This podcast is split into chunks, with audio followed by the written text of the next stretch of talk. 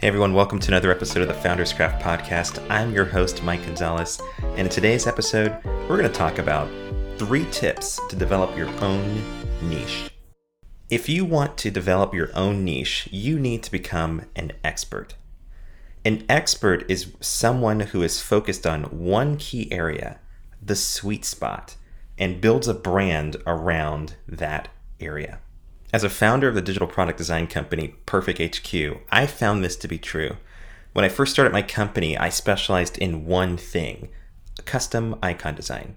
Year after year, I would slowly bring on new services like web design, user interface design, and branding. As we expanded our services, our customer base also grew. But there was one problem I was no longer the expert at one thing we began to lose focus on what made us special, and our company began to decline. Fast forward a few years, I began to pivot our organization back to our craft, what made us special. We doubled down on providing an ecosystem of services that surrounded one thing digital product design. Digital product design is the practice of creating a digital product from concept to customer we actually spend time working with our clients, helping them understand who their customer is, and then building out a strategy to serve that customer as best as we possibly can using technology. The output of what we create is often in the form of a website or an app. Now, because we decided to specialize in this area, we've now built a reputation on being the experts at digital product design. Building this reputation for this area of expertise has directly led to some of the best and most fulfilling engagements we've ever worked on. And because of that, we have a very clear path for customers to work with us. If you are considering to launch a new business, or maybe you have an established company and you want to find ways to develop a niche, I'm going to share three tips for you. Now, the tips I'm going to share will work for anyone who's considering a product based business or even a service based business. You might be a consultant who probably worked with a wide range of customers, solving a certain area of challenges that they may have hired you for. The tips I'm going to share with you are going to allow you to double down on the areas that's going to allow you to become an expert. So, the first step to this process is to know your customer it is extremely tempting to say that what you provide and the areas of expertise that you have can serve anyone. While that is partially true, you will find greater reward and fulfillment doing the work that you're doing if you find a very specific segment of customers that you can serve with the absolute highest level of attention. This is where I encourage you to make a list and take names. It's very important through research to intimately understand who your customers are, what they're trying to do in the very specific area of their life, and the problems they're experiencing along this journey. As you understand this, you can then move into the next step, which is to audit your strengths and weaknesses. Whether you are a one person shop or a multi person organization, it is very important to conduct a SWOT analysis.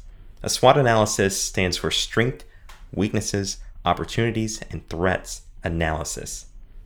On a sheet of paper or even a whiteboard, create four quadrants and label the first box in the top left Strengths, the box in the top right Weaknesses, the lower left box Opportunities, and the last box Threats. Go through each box and ask yourself, what do we do as a brand really well? What are our strengths? Now, this is something you can even unpack a step further. If you are the founder or you lead the organization, think about what you're really good at. And then begin to think about all of the other individuals on your team and ask them to think about what they're really good at as well. As you do this, you'll begin to see, even down to the level of roles, what your team does really well, where there's opportunities for improvements, where they're weak, and even where a threat might be. This allows you to really get a full picture of the areas that you should focus and double down on, and the areas that you probably should either remove from your fold or become even better at. Once you do this, it's time to focus on the third step, which is to Focus on what makes your craft valuable from end to end. Now, what does this look like? Imagine you are getting married and you need a photographer for your wedding. Are you going to go to the DMV and ask the individual who takes your driver's license photo to cover your wedding? I mean, after all, they're using a camera and they need to cover the event. No, you would actually hire a photographer and probably a videographer who has experience covering weddings. For the same reason you look for someone who specializes in covering weddings, it's the same reason that customers look to you for the service you provide. And I know this might seem like a very obvious point, but I mention this because anytime a business experiences a dip in sales, the business owner is very tempted to launch a new service or even add more products to their fold. But that is not going to help your business grow. Now, you might see a short term spike in sales, but ultimately you're going to flatline because customers are not clear on what services you provide that you are an expert at. Don't become the Walmart of steaks. Become the Ruth Chris of steaks. Be the expert at what you do. Now, what does being the expert of what you do allow? It allows you to continuously improve your craft. When you are focused on doubling down on the one thing that you're really good at as an organization, as a company, it allows you to find more ways to improve that experience for your customer. If we were to continue down the example of the photographer who specializes in covering weddings, imagine being able to really understand the nuances of the right lenses for the right angle, for the right lighting, for the right time. When you specialize in one area, you can begin to look at everything you do and you can audit your strengths and you can look at where can we make this 1% better. If you continue to do that over time, your expertise, your area of craft will compound exponentially over your competitors. And whenever someone is considering working with you versus others, they're going to see that you have the best product. Now, there are a lot of other variables within maybe growing your business around your craft. Obviously, you have a clear message, you need to have clarity on what you provide, and speak a common language to your customers. But on top of that, the craft really does matter.